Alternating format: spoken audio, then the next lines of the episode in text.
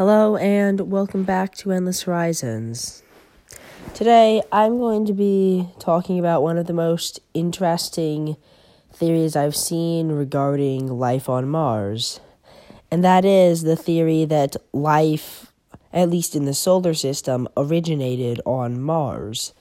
Because if you think about it, the first piece of evidence for this is Mars was a habitable planet, potentially habitable at least, while Earth was still way too hot for life. And with Mars having been habitable for over uh, for about a billion years, there's a good chance that if life developed on Earth within that time span, which it did, life could have developed on Mars. And this would actually help explain one of the main problems with the theory of evolution the fact that we actually are missing a piece of evolution.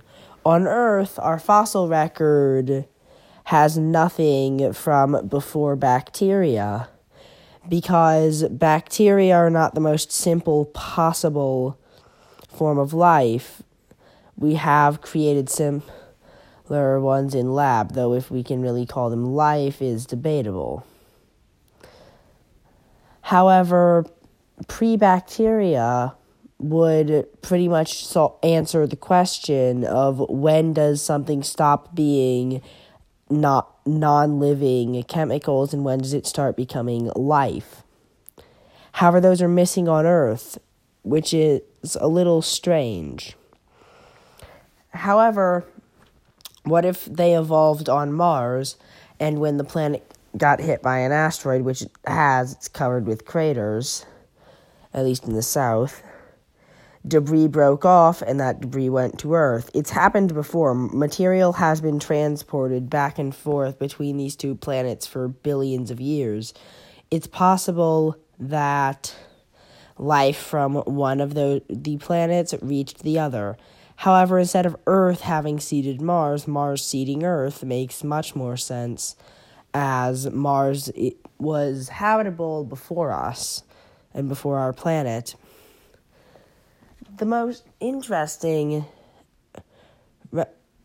the most interesting thing about this theory is that we can't really prove it in, or disprove it until we go to Mars or until we can find prebacterial life on Earth. The other alternative is that life originated from an interstellar source, but that seems unlikely.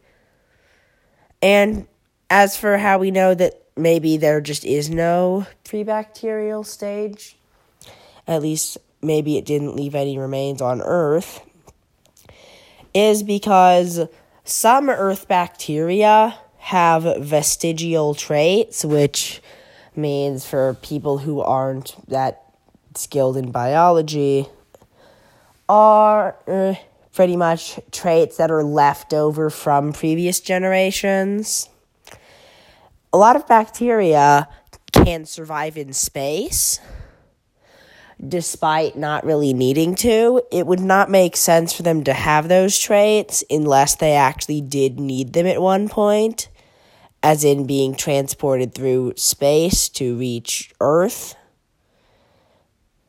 So it's possible that when humanity does set foot on Mars, we will be bringing life back to the planet.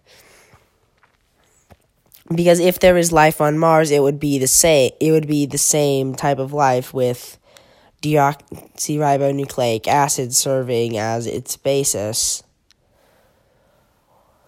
it would not be entirely alien because material has been exchanged between the two planets, so though that would have mixed them.